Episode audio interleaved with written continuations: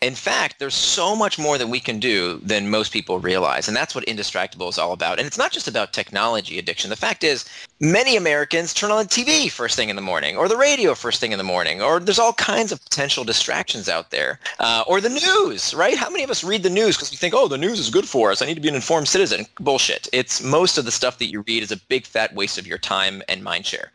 So the idea is, how do we look at our life? And say what's serving us versus what are we serving. I am not a proponent of one technology or the other. I'm not saying go use Facebook, quite the opposite. If it's not serving you, if it's something you don't want to do in your life, if it's harming you, I'm going to show you how to put it in its place. How would you like to speak to thousands of people in your pajamas without leaving your bedroom? Here's the thing you need to be getting on podcasts yesterday. Why? Because podcasts are hot. Over 73 million Americans listen to podcasts, and that number is growing every month. That's insane. Here's the problem there are currently over half a million podcasts, and finding the right ones is like finding a needle in a haystack. Podcast booking agencies charge thousands of dollars to book you on shows, and they usually just spam podcasters like me. Hosts like myself get pitched all the time, and we don't have time to research every potential guest. In fact, I turn down 95% of pitches. And this is why I created Podbooker. Podbooker.com is the first platform where guests can easily pitch hosts and hosts can find great guests. It's like a podcast dating site.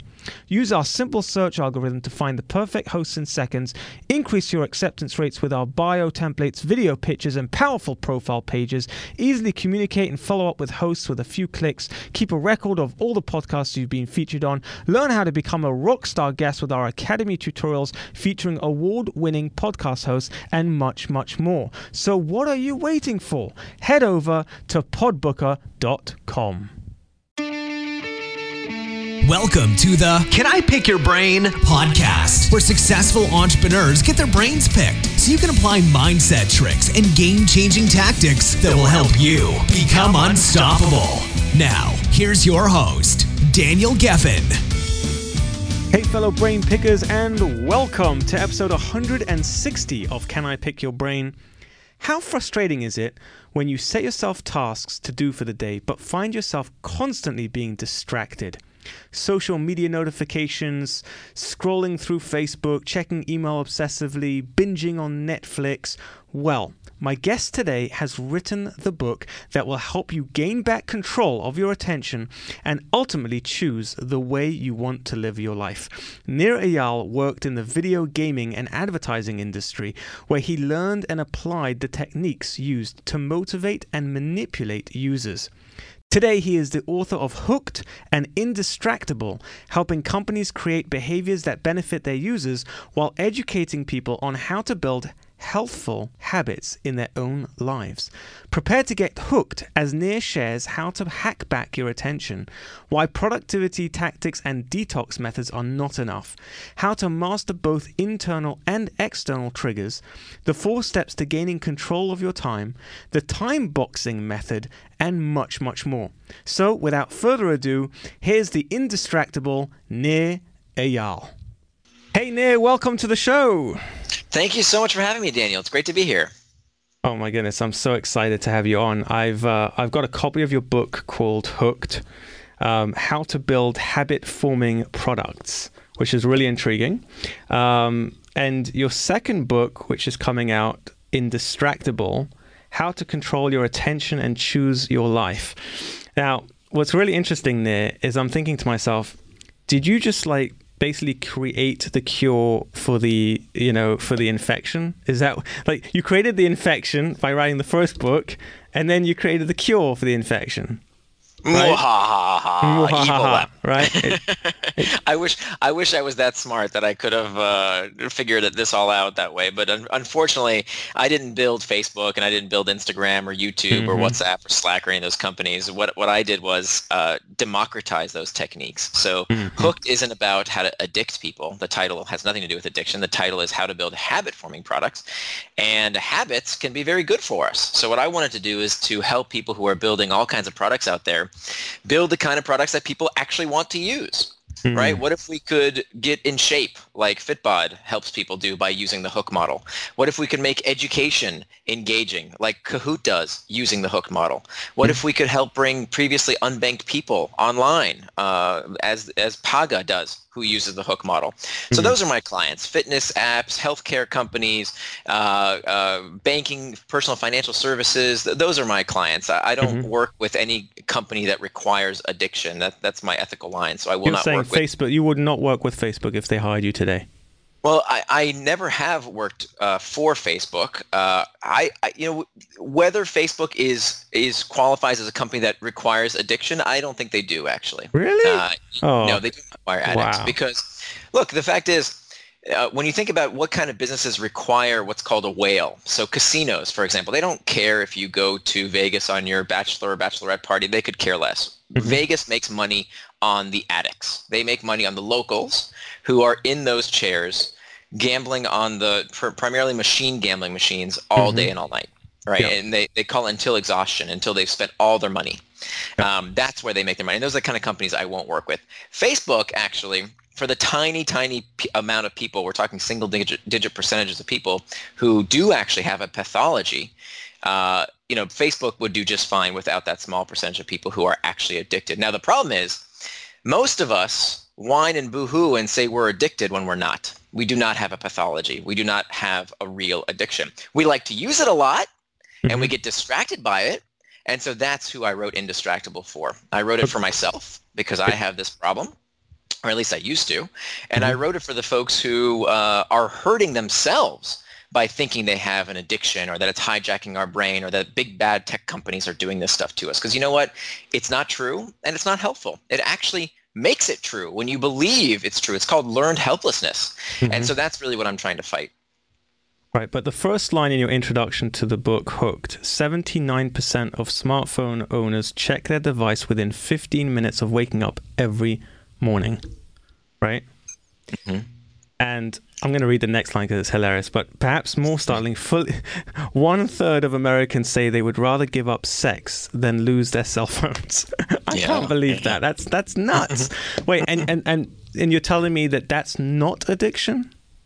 If, well, I mean, if... well, well, it's no, it's not. It's not an addiction. It's it's perhaps okay. an unhealthy habit, uh, but for the vast majority of people, it's not addiction. Why isn't it addiction? Yeah, because lots of things can be addictive and not addict everyone right? Many of us have a glass of wine with dinner we have sex we're not alcoholics and sex addicts.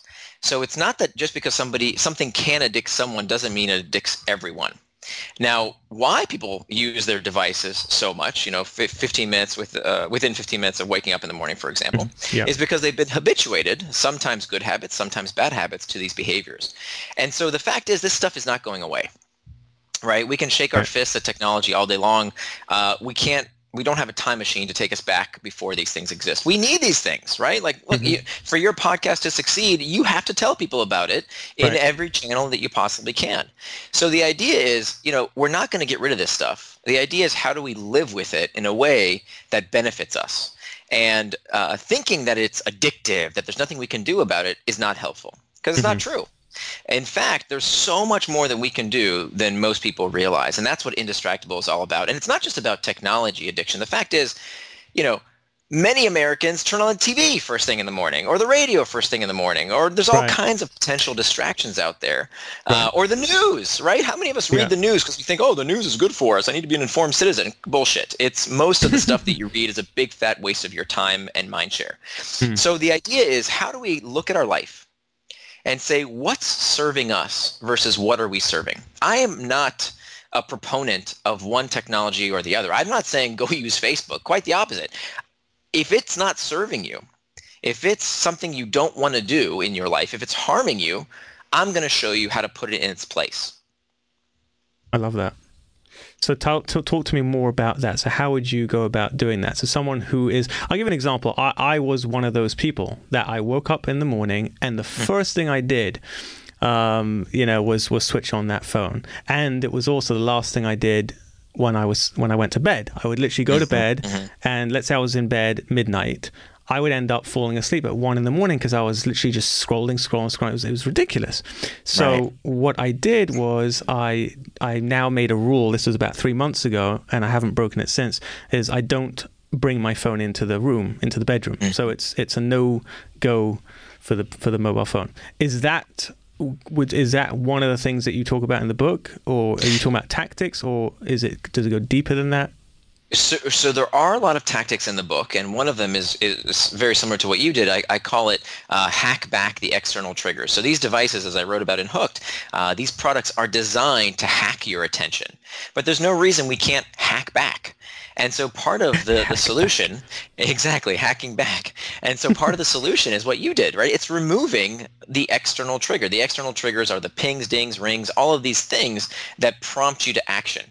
And if that buzz of your phone was causing you to lose sleep, uh, and that's not something you wanted to do, that's not something you wanted to do with intent, then you took action and you removed it from the bedroom. I think that's fantastic. Uh, in my bedroom, we do not sleep next to our cell phones. I think that's a big mistake. We do not have televisions in any of our, our bedrooms. My child's bedroom as well, no no television in there as well, because those triggers don't serve us. But that's while that's a good step and that's one single solitary tactic none of these tactics on their own are actually effective for very long. We need to go beyond the tactics. Tactics are what you do. Strategy is why you do it. And so every other book that that's been uh, written about this topic, and I, I you know I don't I don't particularly like writing books. It's really hard work. It takes years. It took Yeah. me five years to write Indistractable. It's really hard. I only write a book when I can't find the answer I'm looking for. Sure. And so when I tried to figure out the answer to how do we put distraction in its place, what you know, it's such an interesting question if you think about it. Why don't we do what we say we're going to do? yeah. Right? When it also, I know you're you're you're very much into self-help and personal development. The Hmm. fact is, we all pretty much know what to do, right? We know how to get healthy. We we know that a chocolate cake is not as healthy as a salad. We know Right. that that if you want to uh, have better relationships, be fully present with people you love. We know if you want to do really well at work, do the damn work. We know this Mm-hmm. stuff. Why don't we do it? And so the self-help industry and the personal development industry is all about telling you what to do. But nobody else has talked about why you don't do the things you know you should do. And that's what distraction is all about. And that's what hmm. why we need this new model that we can fit in these four key strategies that we can use to become indistractable. And mm-hmm. so those f- four strategies, so for example, removing the external trigger as you did is step number 3 you still got to do the other steps as well.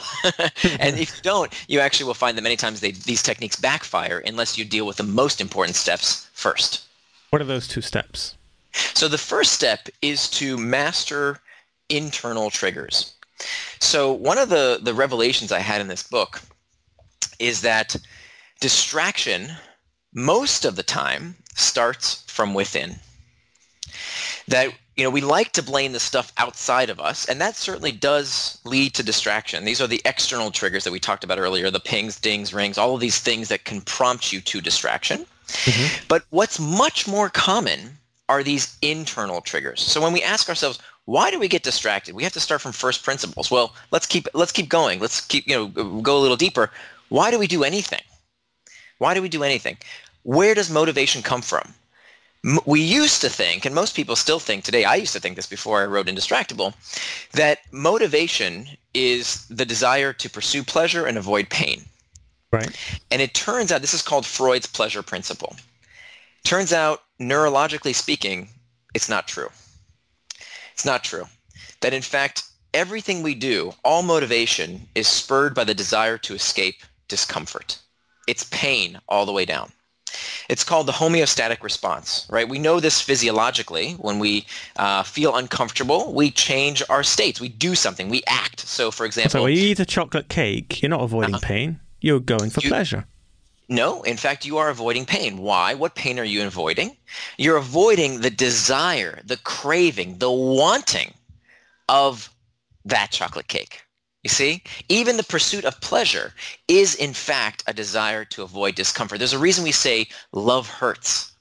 Because lear- neurologically speaking, the brain creates this state, uh, th- th- this uh, homeostatic state that we have to put back into balance by doing something. So when you're hungry, that feels bad, you eat. When you're stuffed, oh, I'm too stuffed, that feels bad, you stop eating. Uh, if you're cold, you put on a coat. If it's hot, you take it off.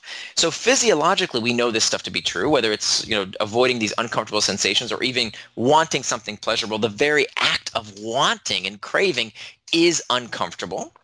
And so what that means is if all human behavior is prompted by a desire to escape discomfort, even the pursuit of pleasure is it's in fact uncomfortable, then that means that time management is pain management. Mm, that if we are not doing what we say we want to do, the only reason why is because we feel some kind of discomfort we are escaping in an unhealthy manner. So there's only two solutions. The solutions are either to change the source of the problem or to learn methods to cope with that discomfort in a healthier way. And so that's where I talk about these various techniques. So we can either change the problem, the source of the discomfort. There's a whole section in the book about how to how to uh, create an indistractable workplace because it turns out for most people, most of their day is spent at work, and the workplace is this hotbed of internal triggers, of these uncomfortable emotional states stress, anxiety, fatigue, uncertainty. These things feel bad. And when people feel bad, they do something to stop that discomfort. What do we do? We send emails when we should be working on a big project. We check Slack channels when we should be thinking and focusing and, and, concentrating. Slack? Right. WhatsApp, you chat. get no, no. I said WhatsApp. You check your oh, WhatsApp. WhatsApp. Exactly, exactly. WhatsApp. Right. So all of these. So when we understand this fundamental truth that wait a minute, this is why we do these behaviors. It's why we do all behaviors. We can do something about the internal triggers. So there's a good chunk of the book that's devoted to either teaching folks how to fix the source of the problem, depending on where the problem lies, or you know, many things in life we can't fix, right? These uncomfortable sensations are just part of being a human being. Mm-hmm. And so for those uncomfortable states, we need methods to learn to cope with that discomfort. And so there's a, a good chunk of the book that describes these various techniques that we can use to do that.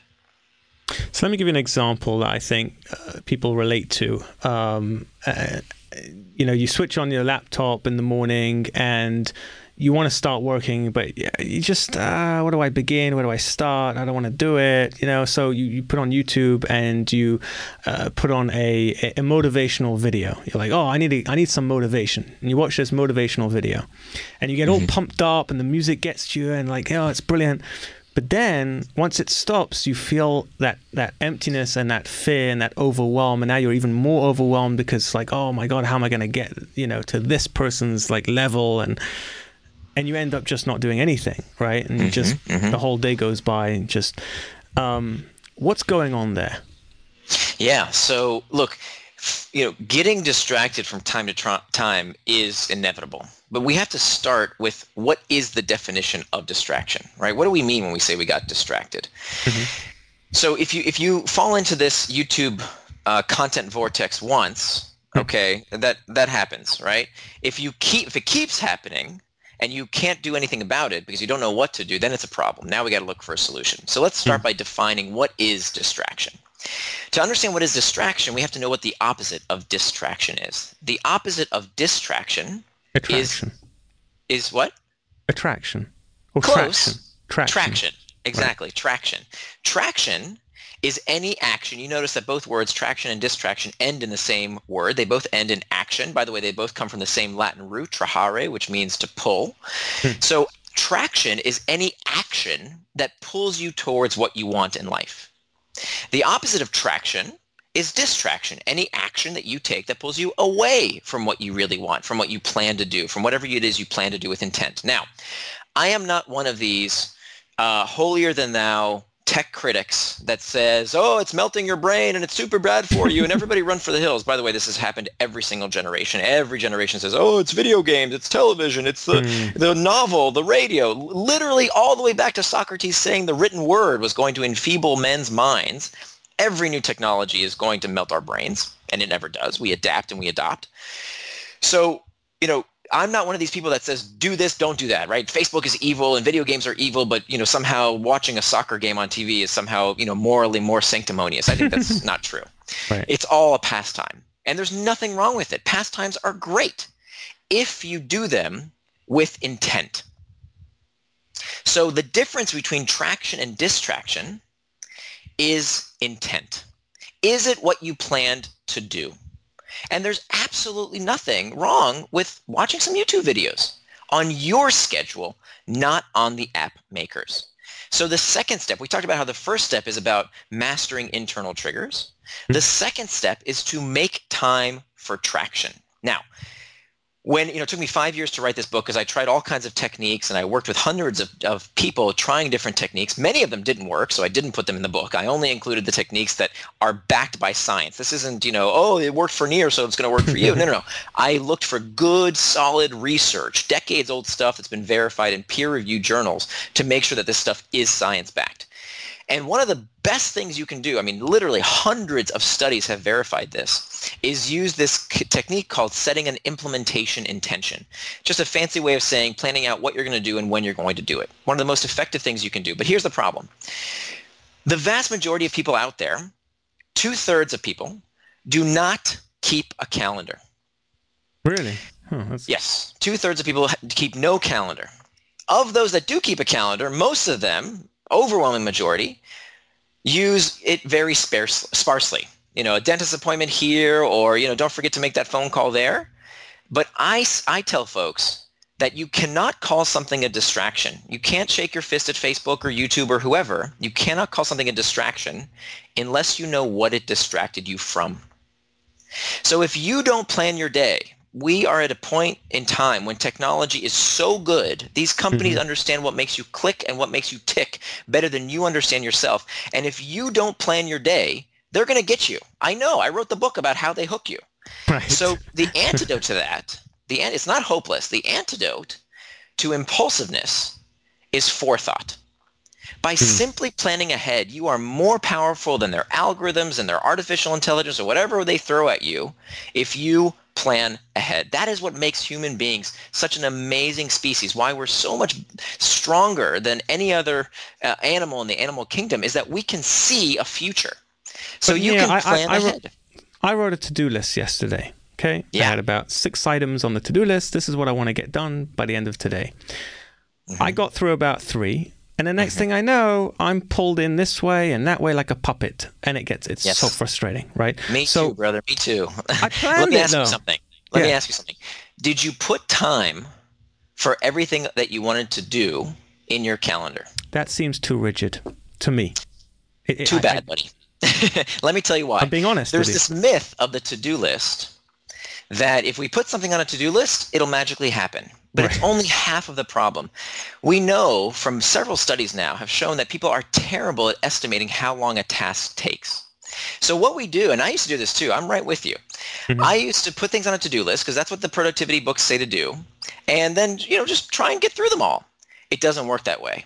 You have to put time on your calendar. Why? Because what you are doing is writing down the output. I would like this to happen. I would like this to happen. I would like this to happen. But you're not putting in, you're not calculating the input. The input for what you do every day is the time it takes you to do that task. That's like saying, you know, I'm, I'm gonna I'm gonna open up a bakery and I want a million loaves of bread. Well, do you have a machine that makes a, a million loaves of bread? Do you have the ingredients to have, make a million loaves of bread? No, but I want a million loaves of bread. Well, you haven't accounted for the input. It's a fact of life you you're just wishing that these things get done unless you put time for them on your calendar. You have to use this technique I call time boxing, and I'll give you a, a, link in the show notes. I built this free tool anybody can use to build a template for their ideal week. And you only do this once, by the way. You do it once. It takes maybe 30 minutes, and then you revise it. And I do this every single week. It takes me 15 minutes to revise it for the week ahead. Now I know the difference between traction and distraction. Anything that I'm doing that's on my calendar, that's on my schedule, that's traction. Anything that's not that is distraction. So even if I'm checking email, right? Email feels like it's productive. Yeah. Not if it's what I didn't plan to do with my time, right? If I plan to right. work on a big project, if I plan to be with my family, it's a distraction. And that's the only way to know the difference. And the time boxing is is that done in your calendar, so it sits in your let's say Google Calendar, whatever you're using. Yeah, so one of the, the, the reason this technique is so powerful, and if you look at at, at uh, high power people anywhere, any mm-hmm. C-level executive, uh, almost without fail, I mean, this is something 99% of the time that I see with every high power person I know, they are carrying around a sheet of paper with their day constantly. They don't even they're not even necessarily using their phones. They have a piece of paper that they're carrying around on some kind of clipboard or notepad or something that tells them where they're supposed to be every minute of the day. We should take notes from that. We should do that too. So you can either have a piece of paper. So that's this tool that I created online that I'll give you a, a link to in the show notes, uh, where you can just make this template free and and keep it by the side of your uh, you know on the side of your desk so you know where you're supposed to be. If you want to keep it in your Google Calendar, that's fine. Whatever whatever format works for you. The the point is to have a template for what your day looks like. It doesn't mean you'll never fall off track but it means for the first time you'll be able to account for where you got distracted and then do something about it using the indistractable model I talk about. It's basically working against Parkinson's law. Pretty much. That, that work expands to fill the time you make for it? Yes. Yeah, yeah. So that's one. That's certainly one principle that you know that freedom. Uh, you know, there's this great uh, quote by Kierkegaard who said that uh, anxiety uh, is the feeling of having too much freedom. I just butchered that quote. I didn't say it exactly so right, but true, the idea the was that anxiety so... is what is created when we have too much freedom. Yes. Uh, and and that's exactly true. You know, as an author, the worst thing is a blank page. For an artist, the hardest thing is a is an empty canvas. We mm. need these constraints to help us do our best work. Yeah, it's like when I go shopping. Oh my god, uh, it's the worst. And my wife hates when I go shopping because when, when she goes shopping, she goes in, she gets the stuff, and she's out and finished. I go in yeah. and I'm like, oh, maybe uh, la la la la la like yeah, you know, yeah. an hour later, what the hell? I'm sniffing the shampoos. I'm like, well, should I get this one or should I get that one? And I can't choose because I how do you stop this? I mean, it's, it's craziness. You stop. I, I, think to myself after, what am I doing? Why do I waste right. so much time?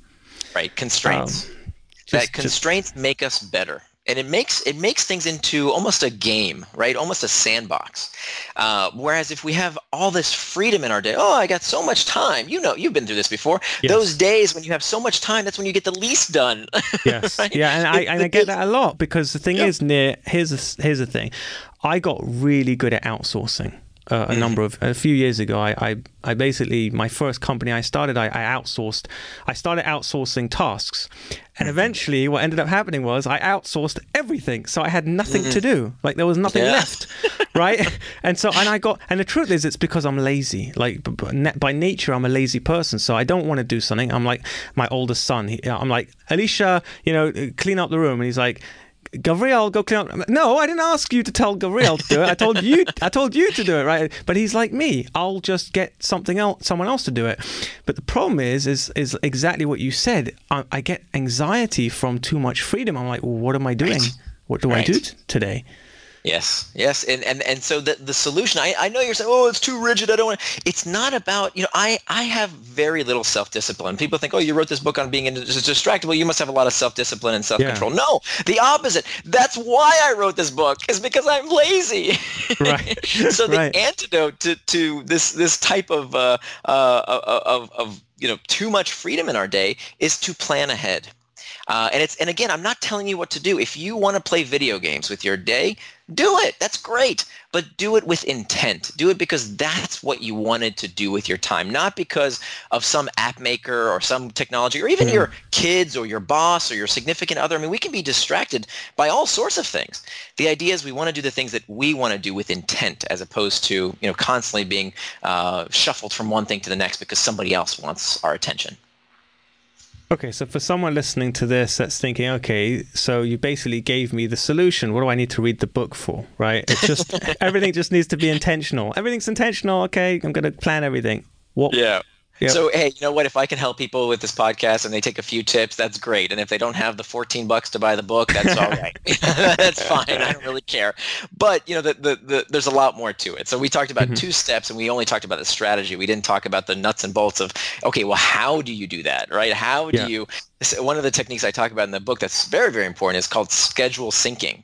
That we need to make time uh, with the to live out our values. That you know we talk about you know, we talk a good game when you ask somebody, what's most important to you in life? Oh, mm-hmm. my family. My family is very important to me. Oh, okay. Well, well, where's the time in your schedule to live out that value?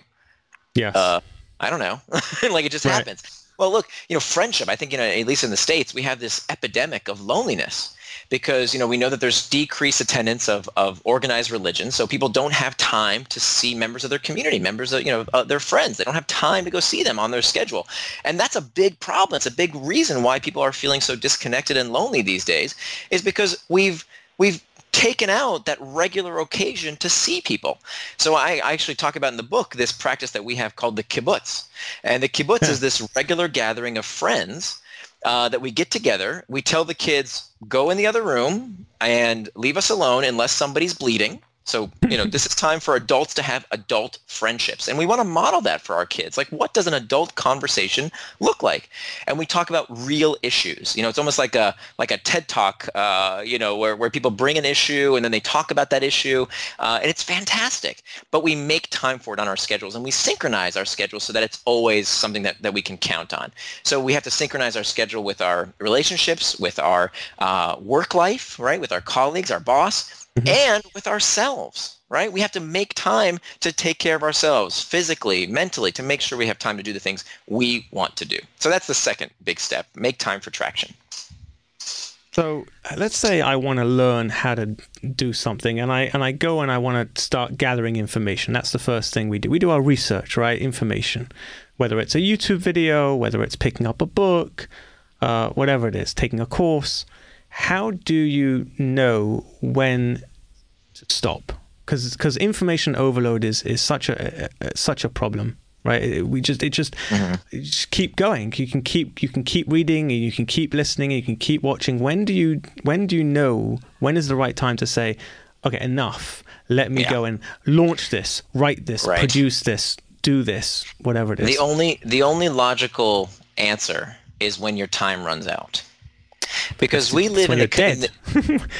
no no you when when you decide uh-huh. you know not when god decides you die right. but okay. when you decide your time is up and so that goes back to this technique of time boxing that in this age where it's limitless right there are countless articles to read there are endless youtube videos to watch there are you know an infinite yeah. number of web pages to scroll through you have to decide that parameter of how much of your day is worthy of this time meaning you know this val- i think learning self-education is wonderful yeah i mean you hear warren value. buffett reads what is it yes. how many books right he reads I don't know how much. And Bill tons, Gates. Tons. Yeah. yeah. And that's terrific because that's part of their values. That's what they want to do with their time. And I think that's terrific. But look, for somebody else, that's a terrible use of time, right? If that's not part right. of their value system, it's not that we should all be like Warren Buffett and do exactly what he wants to do unless right. you have the exact same values of Warren Buffett. so the idea is not to say, okay, this is the method, everybody do the same thing. The, the idea here is to ask yourself, how can you make your values how can you turn your values into time? You know, how much time hmm. for you would reflect how much you value the different areas of your life, your work life, your family life, your relationships, and the time you spend on improving yourself? do you get into the emotions behind why we do things? So, for example, you know, watching a motivational video or scrolling through Facebook, it, you know, it could be because you're avoiding doing the work because if you do the work, you're afraid that you're going to fail, and so there's a fear of mm. of failure. Do you do you address how you yeah, handle so that, that? That goes back to the the first step, the mastering internal triggers. So remember, all human behavior is driven by a desire to escape discomfort. And so we have to face those facts. We have to face the fact that, you know, if, if, if you, as I did, I mean, there was this kind of seminal moment in my life where I found myself using my phone as opposed to being fully present with my daughter. Hmm. And I wish I could tell you it was the phone's fault. But the icky sticky truth was that I was on my phone because I was escaping something. And mm. if hmm. I didn't learn either the source of that discomfort and fix it, or learn healthier techniques to or healthier ways to manage that discomfort, I'd keep doing it. And so that's why these, you know, digital detoxes and digital minimalism and 30-day programs, they don't work. Mm. Because for the same reason that fad diets don't work, right? So I used to be clinically obese at one point. Really? And I would go on these fad diets, right? 30 days, no fast food. But guess what happened on day 31? right? I'd make up for lost time. Yeah. Because I didn't deal with the real reason I was eating. I wasn't eating because I was hungry. Mm-hmm. Nobody who's overweight has a weight problem because they're hungry a lot. They're hungry emotionally, right? I was eating obese. food to escape discomfort, right? I, because I felt bad. And what was the solution to feeling bad? Eating more. And that's exactly what happens with any sort of distraction. We get into this cycle of looking to escape pain by using a device, by using a, a, a, food, by using work, by using whatever it is that we spend too much time on. And then because we feel guilty and bad about that, we go back to it to make us feel better. and so yeah. that's this terrible cycle that we need to break out of. And so that's what I show people exactly how to do. You know what's interesting is last night um, I was I was doing some work. It was late at night, but I, I work American hours, and I'm I'm based here in Israel. Mm-hmm. Um, and you know the little voice in my head says, "Come on, Daniel, you're hungry, and it's time to watch a little bit of Netflix. You know, time to just relax. The kids are all in bed. It's been a long day. Um, just watch some Netflix and, and make some pasta and just enjoy yourself." It's like, ah, oh, you know, it's like the animal yeah. in yeah. me but but I've got to get this this work done. There's like more work to do. So right. I made a deal with my I guess my horse. I called him my horse because it's like mm. I'm imagining that you know we, are riding a horse and the horse wants to, the horse doesn't want to move. It just just wants to sit and eat and watch Netflix. So I said to the horse, I said well, myself, I said, you know, look, I'll tell you what, make a deal. Let's do 30 more minutes of work, and mm-hmm. then you can watch Netflix, and then you can have your food and you can enjoy. Yeah. And I did, and I and then we, I did 30 minutes, and then at 30 minutes, I still felt like you know what, I can go a little bit longer. I said, okay, yeah. we'll just do another 30 minutes, and I did it. We did an hour of extra work, and then I sat down and I binged on that, you know, on that on that you know food and whatever, and I and I and I enjoyed the Netflix, and that was it.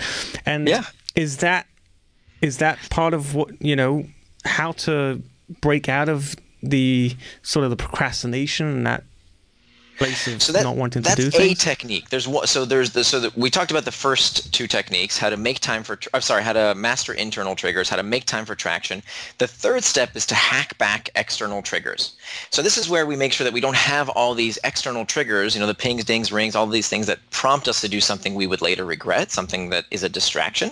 And I talk about in the book how to remove those from your phone, from your computer, but also how to remove them from your environment. Like one of the greatest sources of distraction for people who work in, in an office is other people, right? In these yeah. open floor plan offices, we're constantly bombarded with distraction by people stopping by our desk and say, hey, you want to talk for a second? I just want to, you know, that's really distracting. And we can't reflect if we're constantly reacting. So we have to make time for that and make sure that, that people know that we are uh, doing concentrated work. So actually, in the book, in Indistractable, in the right in the middle, there's this red piece of cardstock that you can actually tear out and fold into thirds and you actually place it on your screen to let people know I'm indistractable right now. Please come back later.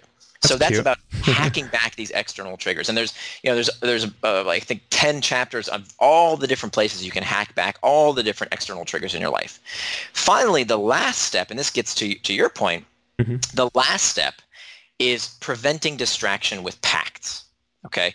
Now, this is something we do last a lot of people use these techniques I'm about to describe and they use them first and think, oh, this is going to be the miracle solution to get me to do what I want, and it backfires because they haven't done the other three steps first. You have to learn how to master internal triggers, make time for traction, hack back external triggers. Then the last step step is to make uh, prevent distraction with pacts. And so there are three types of pacts. And PACTS, again, is well researched. It's called a pre-commitment device. Lots of good science. This isn't just something I made up. It, you know, it's been backed by study after study that shows that this is a very effective technique. And what you're doing is you're entering into some kind of promise with yourself or somebody else. And so there are three types of, of pre-commitments. There's what's called an effort pact, a price pact, or an identity pact. An effort pact is when we make the thing we don't want to do a little bit more difficult. So for example, in my house, every night at 10 p.m., the internet router shuts off automatically. Hmm. That's right? so annoying. well, like, that would be so frustrating. again, what do you want? Right. What I want, and I'm not telling you, you know, what right. your values should be. My values are at 10 p.m. I want to get to bed with my wife. That's my value. I want to be in bed with her. I want to chit chat with her Uh, you know, who knows? Our sex life used to suffer. Now, not so. Now it's much better. Uh, I want to get sleep, and so those things only happen if I am in bed when I want to be. That might not be your values. Okay, I'm not imposing my values on yours. But if that's something that you value, well, if my wife listens to this episode, you will be. Uh... good, good. So what did I do by by by getting? So I got a little outlet timer. It cost me five dollars at Home Depot. Right. Uh-huh. It turns off the internet router uh, so that you know, I could turn it back on. Of course, yeah, could I could turn it back on, right? I could do it if I wanted to, but I right. it, I put a little bit of effort in yeah. between the thing I don't want to do. So that's an effort pact, and there's many other examples in the book about effort pacts that you can take in your life. The next kind is a price pact, where we have some kind of cost, some kind of monetary uh, disincentive to doing something we don't want to do. And then finally, and perhaps most importantly, is an identity pact. An identity pact is when we pre-commit to a way of seeing ourselves that helps us prevent doing something we don't want to do. So, for example, I, I, I think you're uh, you're an observant Jew, right? Yes, I am. So I'm guessing that for you, eating non-kosher food, like you know, if if you pass by a, a grocery store that happens to have some bacon or something in it, is that a struggle for you? Do you consider, oh, you know what, I maybe I do want some bacon right now? No, but Chinese food. Oh my god, I'm obsessed with Chinese food. but, but I agree with you. Right, it's it's, it's out of bounds. It's out of bounds. Exactly, because it's yeah. who you are. You are Jewish, and Jews don't eat non-kosher food. Right. Observant Jews don't eat non-kosher food. Right. I used to be for many years a vegetarian, and it was no big deal. I didn't constantly say, "Ooh, should I? Should I not?" No, right. I was a vegetarian. And so what you did in that night where you told yourself, I'm going to go for 30 more minutes, mm. you, without even knowing it, you entered into a new identity. Now, I think people can get even much farther by declaring that identity. And that's why the book is called what it, it what it is, Indistractable. So being indistractable, when, when we started this interview, we, we could see each other over video on Skype, and you saw I'm wearing a t-shirt that says indistractable. Yep. So I'm reminding myself of who I am, my identity. I'm the kind of person that does what they say they're going to do. I live with personal integrity. That's what being indistractable is all about. Now, it doesn't mean I always succeed. It's mm-hmm. about the striving. It's about getting better at it. It's about caring about living with intent. And so using an identity is a very, very powerful device to help us stay on track, to help us prevent mm-hmm. distractions. So I hope people will start using this identity of, oh, you know what? You know why I don't reply to your text messages all the time? Because I'm indistractable. You know why I put up this sign on my computer that says I, I don't want to be bothered when I'm doing focus work? I'm indistractable. Right? All of these techniques that we use, we can now have a moniker and hopefully start this movement to make sure that we can tell others, you know, what we care about. You want to become a verb like Google. Uh, Google it. Yeah, I like that. Big mission. I love it. Yeah. Um, what about? Um, I tell you, one of the issues I've found with try, like I give you an example. I switched off notifications on my phone. Like that was a huge, huge step. Uh, and I, I probably checked my phone. I don't even want to know how many times a day before. But now it's much less because there's no pings and things, dings and stuff coming up. But mm-hmm. I am. I, I, had a friend of mine who's probably going to listen to this. Um, I'll give him a shout out, Ellie Shine. How you doing? Um, he he wrote me yesterday a WhatsApp message saying, "Are you okay? Like you haven't responded to any of my my messages, right? How do you, um, I guess, deal with people who are used to you?" responding instantly or picking up the phone or people at work who want to just schmooze right? Like hey so how you doing? It's like uh sorry dude i'm indistractable i've read this book and now i'm like yeah. not in you know can't can't talk to you now. Yeah, how do you yeah. wh- so you use it okay so some one of the studies i cite in the book is fascinating about you know you know how every religion mm-hmm. every major religion i should say has an element of of proselytizing right? I know i you know even judaism religious jews want non-observant Jews to come back and be observant, right? So every yeah. religion, you know, Christianity, they want more converts. Islam but wants when are you when are you doing it? Come on, come on. That's what I mean. Case point. Why do we do that? Why does every religion have that as as you know this this mm-hmm. core commandment in so many religions? Well, yeah. we think it's about well, we need more members of the flock. We need more people to convert. Yeah. I argue it's not actually about that. What it's really about psychologically is solidifying the practice of the person who is doing the proselytizing. So when we, there's a joke that says, how do you know someone's a vegetarian? Don't worry, they'll tell you. and you can you can you can substitute anything you want, right? Whether it's uh, CrossFit or uh, vegan or you know uh, born again Christian, whatever it is. Don't worry, they'll tell you. Right. The reason they're telling you is because it cements my identity if I preach to you. So part of the solution is actually saying, you know what, I'm indistractable. Let me tell you about this. Let me tell you about why my wife, my life is so much better now that I do what I say I'm going to do. It's called being indistractable. Here's how it works, right? So that's part of it. Now we don't have to you know bang people over the head with it we can say hey check out the book or something and and, and show them you know show them the way but that's a big part of it now, um, uh, part of it as well is understanding that we do operate in these contexts, right? It's, I can teach you how to be indistractable, but if you work in an environment where people are constantly distracting you. Uh, your boss is calling you at you know 9 p.m. every night to discuss something you know that really should wait till tomorrow morning. Uh, then my techniques are not very good hmm. because the problem is bigger than you. And so there's a whole section in the book about why distraction at work is a symptom of cultural dysfunction. That I profile several companies that don't have a problem with workplace distraction because they have a healthy workplace culture. And I tell you how you, even if you're not a manager, how you can make changes at your company to prevent this sort of distraction. So it's, it, it really is also about, you know, first and foremost, doing things for yourself to help hmm. yourself become indistractable. It's also about changing your work environment so that so that others can benefit from this process and so that you can remove the source of so many of these internal triggers that prompt us to distraction. And if you're not uh, uh, essentially in control because you're an employee of the company, you can't make the rules. Um, how would you handle that? Yeah, so it's it's there's a few ways to do that. Uh, it starts by understanding the root source of the problem. Uh, there's actually been some fascinating research that I uncovered around what kind of work environment is known to actually create anxiety and depression disorder, not just be correlated, but actually a causal relationship with anxiety and depression disorder, the kind of work environments that literally make us crazy. And that type of work environment is where you have a confluence of two, two symptoms. They are work environments where you have high expectations and low control. If you work in an environment that has that kind of situation, that's bad news.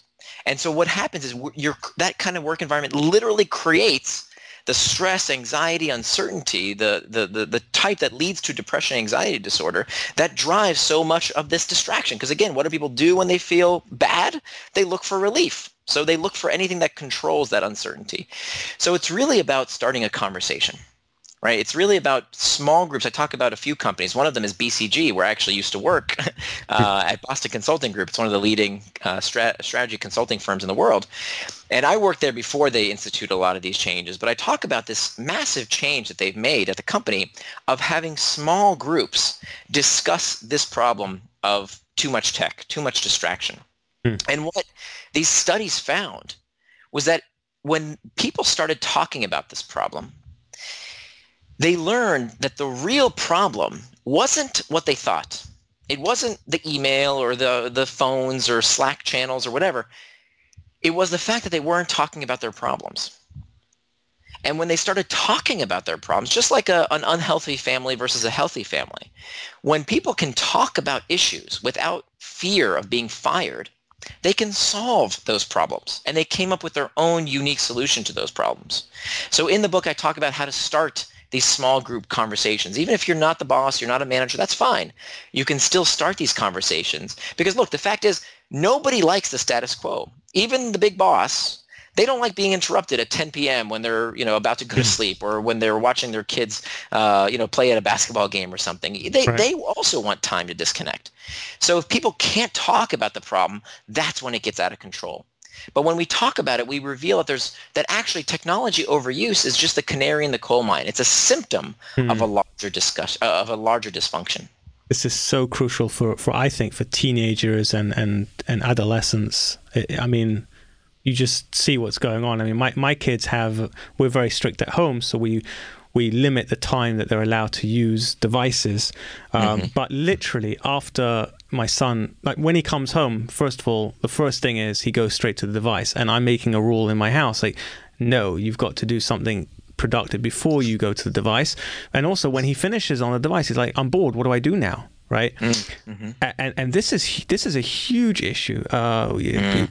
with kids and teenagers on Instagram and, and just it, yeah, you know, it's I'm, I'm glad you mentioned it. You're, you're going to love the section on how to raise indistractable kids. Yay! Yeah, I, I have a 10 year old, and uh, this was a this was a, a big problem for us because you know look, some of her first words were iPad time, iPad time. Like, yeah. she's saying iPad time. I think her first word was daddy or Abba, and then the next words were uh, iPad time. Oh gosh, so it was it was pretty bad at one point. Yeah. And what I learned writing this book is that I hate to tell you this, you know, father to father, it ain't the tech. Oh boy, here we go. You want to blame the tech? it ain't the tech. Uh, I don't want to. I know we're running out of time here. Yeah, we are. We got a few. Yeah, three minutes.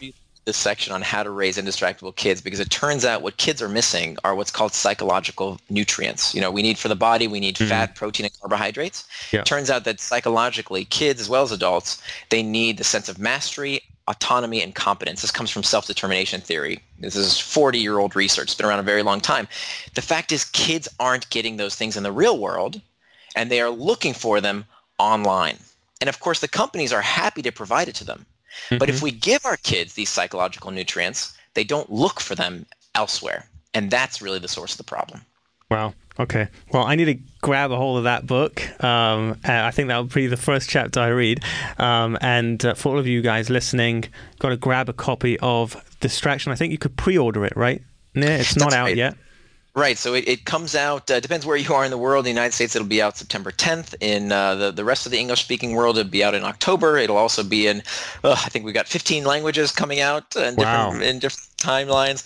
Um, but if you go to indistractable.com, indistractable.com, uh, there's actually all kinds of bonus content there. There are tools that you can use. If you are listening to this before the publication date, you can actually, if, if you live in North America, you can actually get the entire book before the publication date as long as you pre-order it somewhere else. Mm-hmm. And uh, I'll actually email you the entire PDF complimentary.